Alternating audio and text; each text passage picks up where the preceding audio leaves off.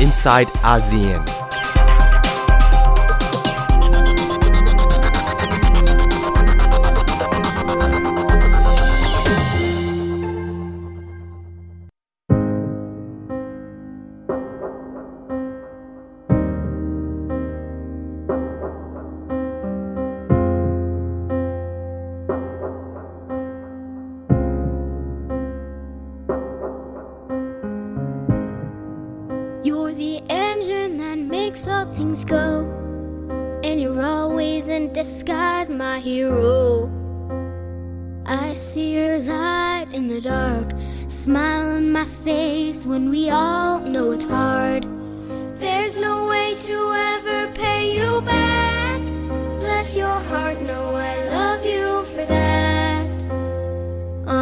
And selfless. I don't know if this helps it, but Good job, you're doing a good job, a good job.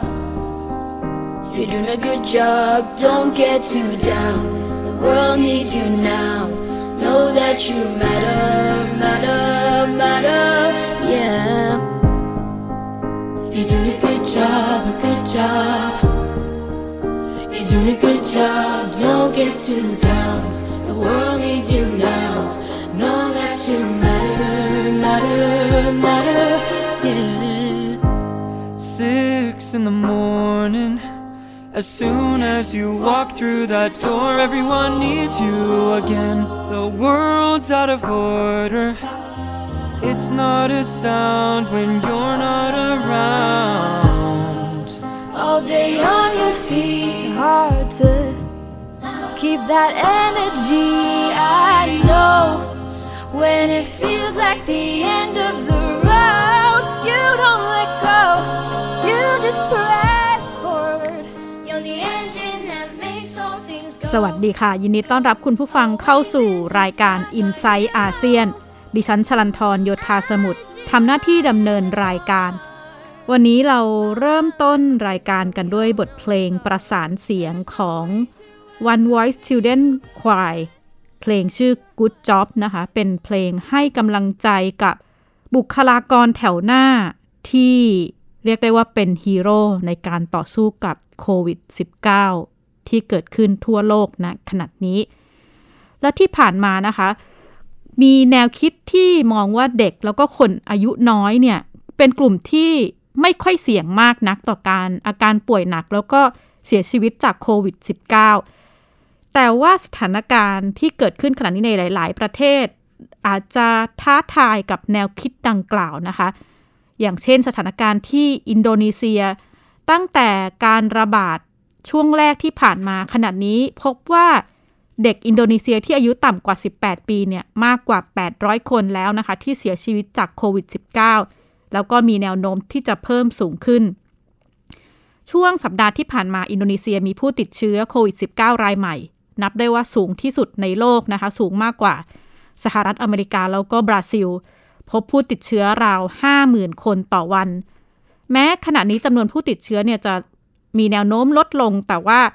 หลายฝ่ายในอินโดนีเซียก็แสดงความกังวลว่าเป็นไปได้ว่าอาจจะเกิดจากการตรวจที่น้อยลงขณะที่การระบาดยังคงอยู่ การรายงานของกุมารแพทย์อินโดนีเซียนะคะ ก็พบว่า การติดเชื้อในเด็กเนี่ยคิดเป็น 12.5%ของผู้ติดเชื้อโควิด -19 หรือว่าประมาณ 1 ใน 8 ของผู้ติดเชื้อทั้งหมดที่อินโดนีเซีย ขณะที่เดือนที่ผ่านมาพบว่าเด็กอินโดนีเซียเสียชีวิตจากโควิดมากกว่า 100 คนต่อสัปดาห์ แล้วก็สิ่งที่น่ากังวลคือครึ่งหนึ่งในนั้นค่ะ เป็นเด็กที่อายุต่ำกว่า 5 ขวบจำนวนเด็กอายุต่ำกว่า 18 ปีของอินโดนีเซียที่เสียชีวิตจากโควิด -19 ก็ สูงกว่า 800 คนนะคะ ตั้งแต่มีการระบาด รวมทั้งมีการรายงานการติดเชื้อแล้วก็เสียชีวิตในทารกที่เกิดจากการครอบครัวจัดการเฉลิมฉลองพบปะกันทำให้เด็กที่เพิ่งออกจากโรงพยาบาลมา ติดเชื้อแล้วก็เสียชีวิต ด้านประธานสมาคมกุมารแพทย์อินโดนีเซียระบุว่า การเสียชีวิตในเด็กพบมากในกลุ่มที่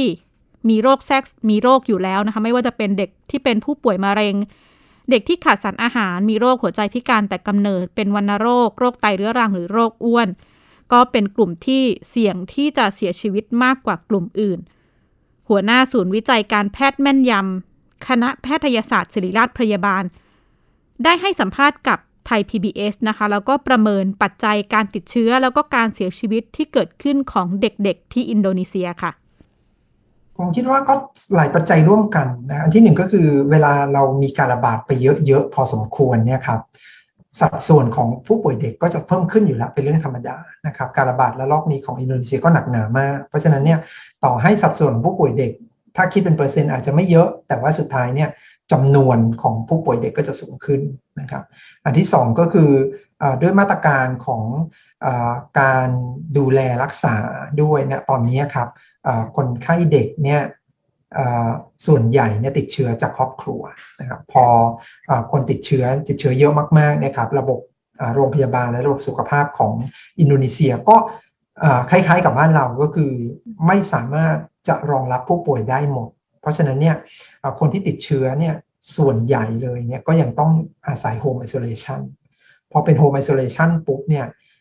การอยู่ร่วมกันเนี่ยมันส่งเสริมการแพร่เชื้อในครอบครัว นะครับ ถ้าเราไม่สามารถจะอยู่ห่างกันได้เนี่ยมันก็จะแพร่คนในครอบครัว ซึ่งก็จะเป็นเด็กอยู่ในนั้นด้วยนะครับ แล้วก็สายพันธุ์เดลต้าเป็นสายพันธุ์ที่แพร่กระจายง่าย เพราะฉะนั้นเนี่ยมีโอกาสสูงมากเลยที่พอเราเจอการติดเชื้อหนึ่งคน คนที่เหลือสมาชิกในครอบครัวโดยเฉพาะเด็กก็จะมีด้วยนะครับ แล้วก็สุดท้ายก็คือปัจจัยเรื่องของวัคซีนครับวัคซีนตอนนี้ครับเรามุ่งเน้นไปฉีดในกลุ่มผู้ใหญ่ นะครับ แล้วก็คนที่มีโรคร่วม คนที่เป็นกลุ่มเสี่ยงก็จะเป็นผู้ใหญ่ทั้งสิ้นนะครับ ส่วนเด็กเนี่ยยังไม่ได้เริ่มฉีดเลยนะครับในหลายประเทศเนี่ยอาจจะมีเริ่มฉีดวัคซีนไปบางตัวเท่านั้นเองก็คือ mRNA นะครับก็คือไฟเซอร์นะครับแต่ว่าในอินโดนีเซียเนี่ยยังไม่ได้เริ่มฉีดในกลุ่มเด็กครับเพราะฉะนั้นสัดส่วนก็จะเยอะขึ้น ก็รวมๆหลายๆปัจจัยครับ ศาสตราจารย์นายแพทย์มานพพิทักษ์ภากร หัวหน้าศูนย์วิจัยการแพทย์แม่นยำ คณะแพทยศาสตร์ศิริราชพยาบาลก็ระบุว่า สาเหตุที่พบจำนวนเด็กติดเชื้อมากเสียชีวิตมากในอินโดนีเซีย มาจากหลายปัจจัยนะคะ ไม่ว่าจะเป็นอัตราการติดเชื้อที่เพิ่มมากขึ้น ก็แน่นอนว่าจะพบการติดเชื้อในเด็กเพิ่มสูงขึ้นรวมถึง ตัวสายพันธุ์เดลต้าเองติดต่อได้ง่าย ก็มีส่วนทำให้พบการติดเชื้อได้มากขึ้น แล้วก็รวมไปถึงระบบ การให้บริการการรักษาพยาบาลที่อินโดนีเซียตอนนี้เรียกได้ว่า แทบจะล้มเหลว โรงโรงพยาบาลที่จะรับเด็กที่ป่วยหรือติดโควิด -19 ก็มีจำนวนน้อยมากนะคะ รวมไปถึงการเข้าถึงวัคซีน เหล่านี้ก็เป็นปัจจัยที่ทำให้เกิดการติดเชื้อแล้วก็การเสียชีวิตในเด็กที่สูงขึ้นที่อินโดนีเซีย ขณะที่สถานการณ์ติดเชื้อในเด็กเนี่ยไม่ได้เกิดขึ้นเฉพาะในอินโดนีเซียนะคะ แต่ว่า พบในหลายประเทศไม่ว่าจะเป็นอังกฤษสหรัฐไทย ด้านนักไวรัสวิทยาเนี่ยก็ออกมาระบุว่า สายพันธุ์เดลต้ามีส่วนหรือไม่อย่างไร ก็ระบุว่าตัวสายพันธุ์เดลต้าเองเนี่ยพบว่ามีปริมาณเชื้อในระบบทางเดินหายใจมากกว่าโควิด -19 สายพันธุ์ดั้งเดิมเนี่ยถึง 1,000 เท่านะคะ เมื่อเด็กเองเนี่ยรับเชื้อเข้าไปเยอะก็อาจจะส่งผลต่อการเจ็บป่วยได้ ขณะที่ศาสตราจารย์นายแพทย์มานพ ระบุว่าแม้ตอนนี้ยังไม่มีข้อสรุปว่าสายพันธุ์เดลต้าเองส่งผลกระทบต่อเด็กมากกว่าสายพันธุ์อื่นหรือไม่ แต่ว่า มีข้อมูลที่ชัดเจนนะคะ ว่าสายพันธุ์นี้ติดเชื้อได้ง่ายกว่า มีแนวโน้มดื้อต่อวัคซีน แล้วก็ภูมิคุ้มกันค่ะ ตอนนี้ยังไม่มีข้อมูลครับว่าสายพันธุ์เดลต้านั้นจะมีผลกระทบอะไรที่ชัดเจนในแง่ของความเจ็บป่วยหนักๆหรือว่าระยะยาวนะครับ เราเชื่อว่าสายพันธุ์เดลต้าเนี่ยคุณสมบัติที่ชัดๆ มาก ๆ ก็คือมันแพร่ง่าย แพร่ง่ายกระจายง่าย เพราะฉะนั้นจำนวนผู้ติดเชื้อรายใหม่ มันจะเพิ่มขึ้นเร็วนะครับ แล้วก็การดื้อต่อวัคซีนหรือดื้อต่อปุ่มคุ้มกันเนี่ยครับอันนี้ชัดมากนะครับเรื่องของการป่วยหนักในส่วนหนึ่งมันอาจจะเป็นผลจากจำนวนผู้ป่วยที่มันเพิ่มขึ้นเร็ว จนระบบสาธารณสุขหรือระบบโรงพยาบาลเนี่ยรับไม่ทันมากกว่าสำหรับในประเทศไทยนะคะกรมควบคุมโรคกระทรวงสาธารณสุขก็มีรายงาน สถานการณ์การติดเชื้อโควิด -19 ในเด็กไทยอายุ ตั้งแต่แรกเกิดจนถึง 18 ปี ในช่วงการระบาดระลอกใหม่เนี่ยพบว่ามีจำนวนเด็กที่ติดเชื้อโควิด -19 ตั้งแต่ 1 เมษายนถึง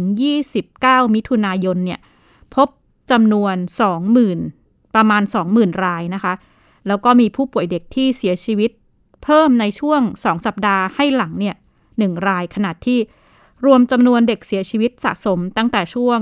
1 เมษายนเป็นต้นมาเนี่ยมี 5 รายนะคะ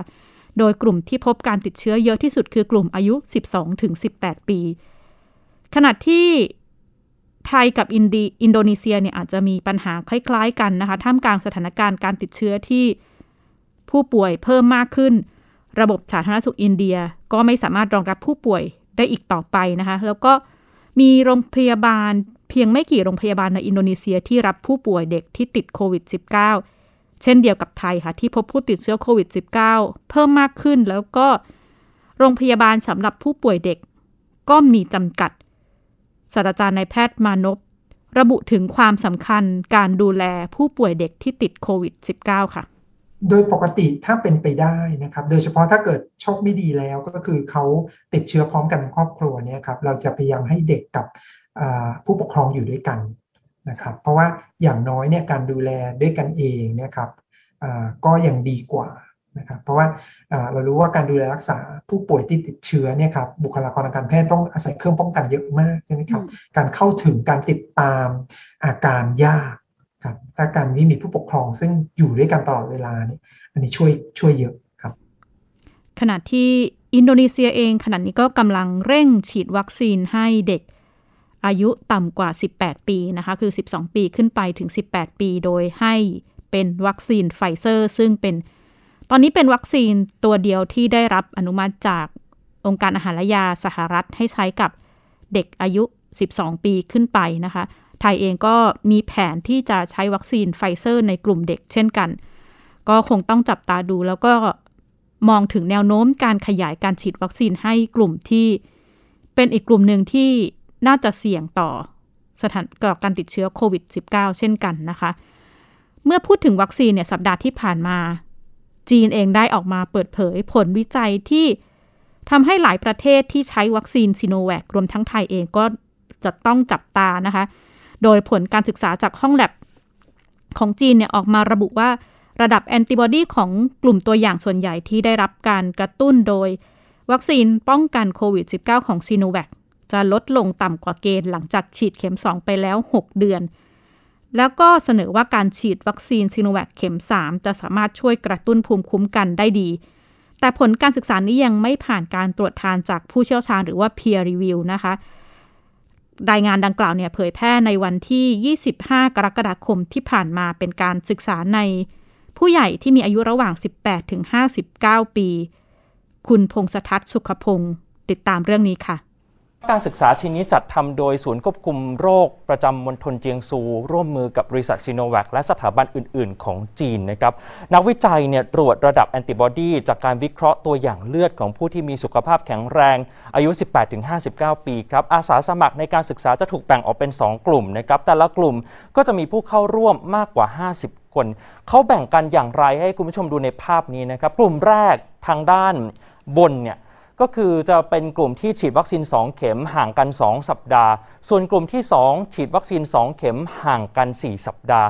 ผลการศึกษาพบว่าการเว้นระยะห่าง 4 สัปดาห์ สามารถกระตุ้นแอนติบอดีดีกว่าการเว้นระยะห่าง 2 สัปดาห์นะครับ แต่ว่าทั้ง 2 กลุ่มเนี่ยระดับแอนติบอดีลดลงทั้งคู่ แต่ถ้าเรามาเจาะดูในกลุ่มที่ 2 คุณผู้ชมจะเห็นว่าร้อยละ 35.2 ยังคงมีแอนติบอดีตามเกณฑ์หลังจากได้รับวัคซีนเข็มที่ 2 ไปแล้วประมาณ 6 เดือนนะครับในขณะที่ กลุ่มที่ฉีดวัคซีน 2 เข็มห่างกัน 2 สัปดาห์ มีเพียงร้อยละ 16.9 ที่ยังคงมีแอนติบอดีตามเกณฑ์ครับ นอกจากการศึกษาอันนี้แล้ว ความน่าสนใจก็คือการศึกษาแอนติบอดีจากการฉีดวัคซีนซีโนแวคเข็มที่ 3 ในกลุ่มอาสาสมัครรวมทั้งสิ้น 540 คนนะครับ ผมสรุปแบบนี้ครับว่าการฉีดวัคซีนเข็มที่ 3 หลังจากได้รับเข็มที่ 2 ไปแล้วประมาณ 6 เดือน จะช่วยเพิ่มแอนติบอดีขึ้นมาประมาณ 3-5 เท่าด้วยกันนะครับ ผลการศึกษานี้น่าจะช่วยตอบคำถามเกี่ยวกับระดับแอนติบอดีในร่างกาย หลังจากได้รับวัคซีนซีโนแวคครบ 2 เข็มไปแล้วครับ ที่สำคัญมากไปกว่านั้น ก็ยังเป็นข้อมูลชุดแรก ที่ชี้ให้เห็นถึงประสิทธิภาพจากการฉีดวัคซีนกระตุ้นเป็นเข็มที่ 3 ด้วยนะครับแต่ จทย์ใหญ่ก็คือการทิ้งระยะห่างระหว่างเข็ม 2 กับเข็ม 3 นานถึง 6 เดือน จะตอบโจทย์การรับมือกับสายพันธุ์เดลต้าได้มากแค่ไหนนะครับและประเด็นสำคัญอีกอย่างหนึ่งก็คือการวิจัยในครั้งนี้ทำการทดสอบกับเชื้อสายพันธุ์ดั้งเดิม ที่พบในอู่ฮั่นไม่ใช่สายพันธุ์เดลต้าครับ ผลการศึกษาจากจีนเนี่ยทำให้อินโดนีเซียที่ใช้วัคซีนซีโนแวคเป็นหลักกำลังพิจารณาฉีดกระตุ้นเป็นเข็มที่ 3 หลังจากก่อนหน้านี้เขาใช้ mRNA ของโมเดอร์นาฉีดให้บุคลากรทางการแพทย์ไปแล้วนะครับ โดยหน่วยงานสาธารณสุขของอินโดนีเซียกำลังพิจารณาฉีดวัคซีนเข็มที่ 3 หลังจากได้รับเข็มที่ 2 ไปแล้วประมาณ 12 เดือนหรือว่า 1 ปี แต่ว่ายังไม่ได้บอกชัดเจนนะครับว่าเข็มที่ 3 จะใช้วัคซีนตัวไหนฉีดให้ประชาชนแม้ว่าก่อนหน้านี้ การศึกษาภายในประเทศเนี่ยพบว่าระดับแอนติบอดีที่ลดลงยังเพียงพอต่อการป้องกันโควิด -19 ก็ตามครับ ขณะที่ผู้เชี่ยวชาญในฟิลิปปินส์ก็กำลังหารือความเป็นไปได้เกี่ยวกับการใช้วัคซีนเข็มที่ 3 แม้ว่ายังไม่มีคำแนะนำอย่างเป็นทางการก็ตามนะครับ แต่ว่าประเทศที่เริ่มต้นไปแล้วก็คือตุรกีตุรกีเนี่ยเริ่มเดินหน้าฉีดวัคซีนไฟเซอร์ หรือว่าซีโนแวคคือให้เลือก 2 ตัวนี้นะครับ เป็นวัคซีนเข็มที่ 3 เริ่มต้นไปเมื่อวันที่ 1 กรกฎาคมที่ผ่านมากลุ่มเป้าหมายของเขาก็คือบุคลากรทางการแพทย์ และผู้มีอายุตั้งแต่ 50 ปีขึ้นไป ที่ได้รับวัคซีนซีโนแวคครบ 2 เข็มแล้วครับ โจทย์ของทีมวิจัยจีนก็คือการศึกษาเพื่อประเมินระดับแอนติบอดีหลังจากได้รับการกระตุ้นด้วยวัคซีนเข็มที่ 3 ไปแล้วว่าจะอยู่ในร่างกายได้เท่าไหร่นะครับ ผลการศึกษานี้เชื่อว่าน่าจะเป็นประโยชน์สำหรับหลาย ๆ ประเทศที่ใช้วัคซีนซีโนแวคเป็นวัคซีนหลักนะครับแต่ว่าในปัจจุบันเนี่ยไม่ได้มีเฉพาะซีโนแวคเท่านั้นที่มาแนะนำให้ฉีดเข็มที่ 3 ครับ ถ้าเรามองไปทางตะวันตกเองทางไฟเซอร์โมเดอร์นาก็แนะนำเรื่องของการฉีดเข็ม 3 ด้วยเหมือนกันนะครับ ท่ามกลางข้อจำกัดในการเข้าถึงวัคซีนของหลาย ๆ ประเทศนะคะ ในอนาคตวัคซีนป้องกันโควิด -19 อาจจะไม่ได้มาในรูปแบบของของเหลวที่ฉีดเข้าอย่างที่ใช้ในปัจจุบันนะคะหลัง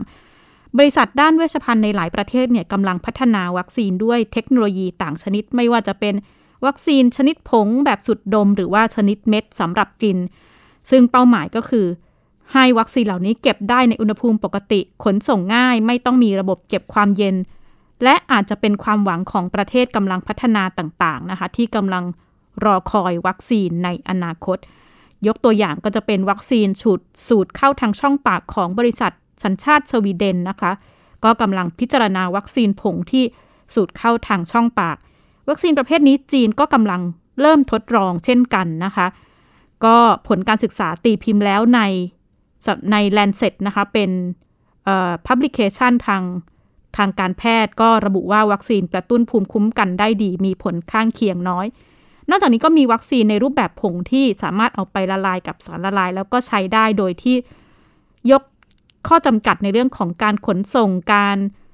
ผลิตต่างๆ ที่สามารถกระจายวัคซีนได้เร็วขึ้น นอกจากนี้ยังมีการวิจัยแล้วก็พัฒนาวัคซีนประเภทเม็ดที่กินเข้าทางปากนะคะ นี่ก็เป็นการพัฒนาทางเทคโนโลยีที่อาจจะเกิดขึ้นในไม่ช้านี้ในเรื่องของวัคซีนโควิด -19 จากสถานการณ์การติดเชื้อโควิด -19 ที่เกิดขึ้นในหลายประเทศโดยเฉพาะอย่างยิ่งหลาย ๆ คนจับตาภูมิภาคอาเซียนนะคะ ท่ามกลางการระบาดของโควิด -19 ทั่วอาเซียน รัฐมนตรีว่าการกระทรวงการต่างประเทศสหรัฐลอยออสติน ได้เดินทางมาเยือนอาเซียนนะคะ ภายในสัปดาห์นี้ ป้าหมายหลักคือเพื่อกระชับความสัมพันธ์ทางทหารท่ามกลางการขยายอิทธิพลของจีน ในภูมิภาค คุณนัฐาโกมลวาทินวิเคราะห์เรื่องนี้ค่ะ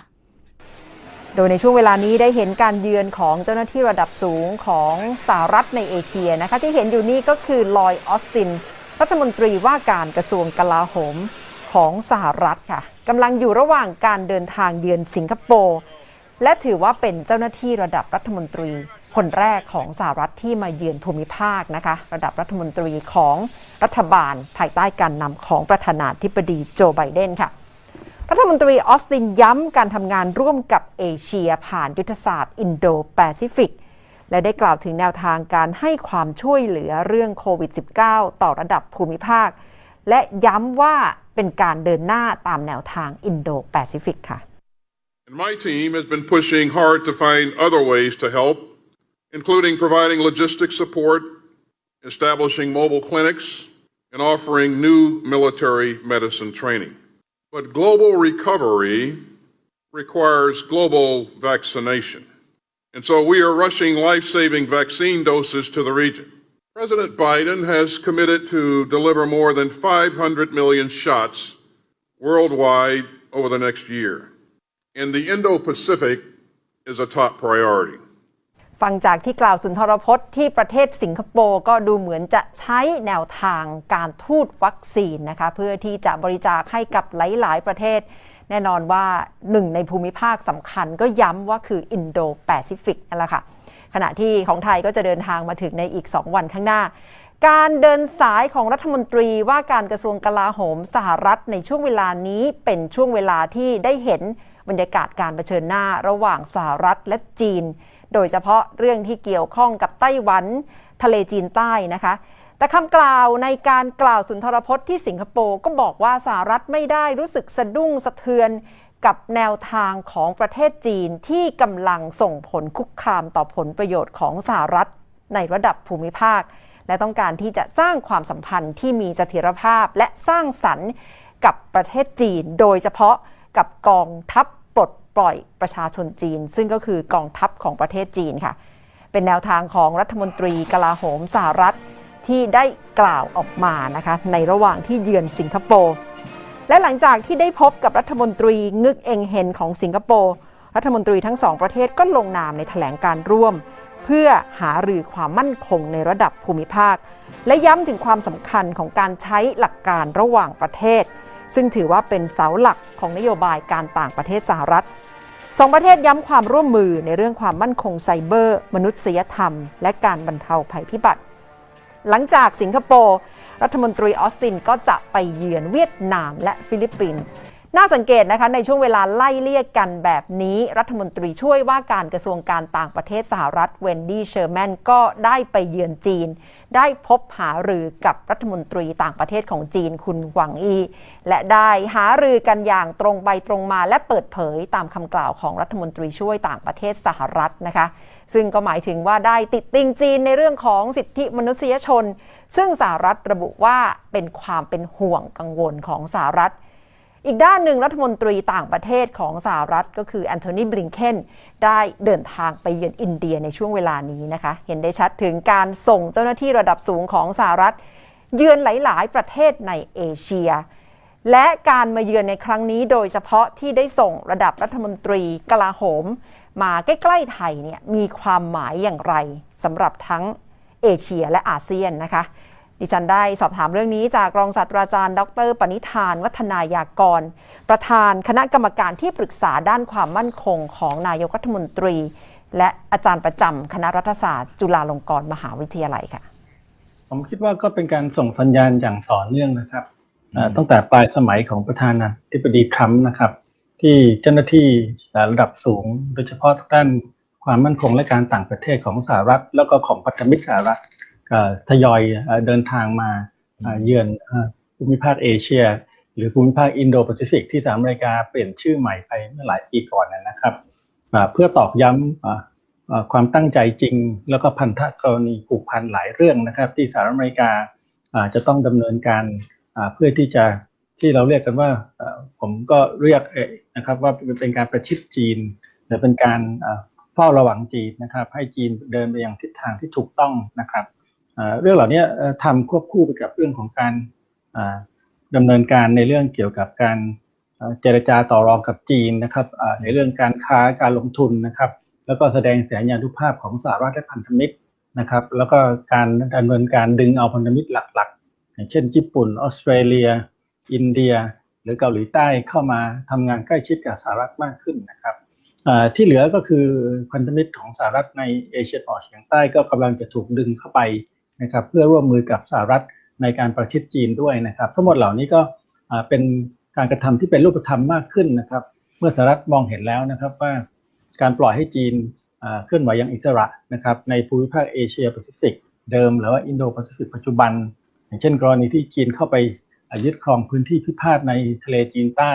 ทำให้เกิดผลกระทบทางยุทธศาสตร์ ต่อสหรัฐและพันธมิตรค่อนข้างมากนะครับ โดยเฉพาะ ประเทศที่ต้องใช้เส้นทางเดินเรือตรงนั้น ไม่ว่าจะเป็นญี่ปุ่นนะครับ ซึ่งอาศัยเส้นทางเดินเรือตรงนั้นเป็นหลักนะครับ แล้วก็หลายสิบประเทศนะครับจริงๆผลกระทบโดยตรงยังไม่มีนะครับ แต่ว่าผลกระทบทางอ้อมทางยุทธศาสตร์ทางการเมืองก็มีมากขึ้น อันนี้ก็เป็นเรื่องหนึ่งที่สหรัฐอเมริกากำลังเดินหน้าที่จะลดทอนผลกระทบ แล้วก็หาทางที่จะพยายามที่จะผลักดันให้จีนเดินไปอย่างทิศทางที่เหมาะสมกับผลประโยชน์ของสหรัฐพันธมิตรครับ การเยือน 3 ประเทศของพลเอกลอยออสตินรัฐมนตรีว่าการกระทรวงกลาโหมของสหรัฐนะคะ ในสิงคโปร์เวียดนามแล้วก็ฟิลิปปินส์เพื่อหารือกับผู้นำแล้วก็เจ้าหน้าที่ระดับสูง 3 ประเทศเนี่ยก็เป็นไปเพื่อกระชับความสัมพันธ์ระหว่าง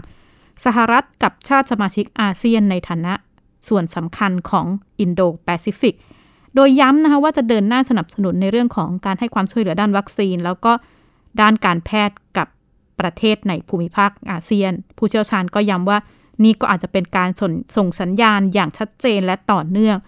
ถึงท่าทีสหรัฐในการประชิดแล้วก็เฝ้าระวังจีนในพื้นที่อาเซียน สมรภูมิสำคัญ ในการคานอำนาจระหว่างสองมหาอำนาจใหญ่อย่างสหรัฐอเมริกาและจีนนะคะ และนี่คือทั้งหมดของ i n s i ซต์อาเซียนในสัปดาห์นี้ ดิฉันชลันทรโยธาสมุทรขอลาคุณผู้ฟังไปก่อน และพบกันใหม่สัปดาห์หน้า สวัสดีค่ะ ติดตามรายการได้ที่ www.thaipbspodcast.com แอปพลิเคชัน Thai PBS Podcast หรือฟังผ่านแอปพลิเคชัน Podcast ของ iOS Google Podcast Android Podbean SoundCloud และ Spotify ติดตามความเคลื่อนไหวของรายการและแสดงความคิดเห็น โดยกดถูกใจที่ facebook.com/thaipbspodcast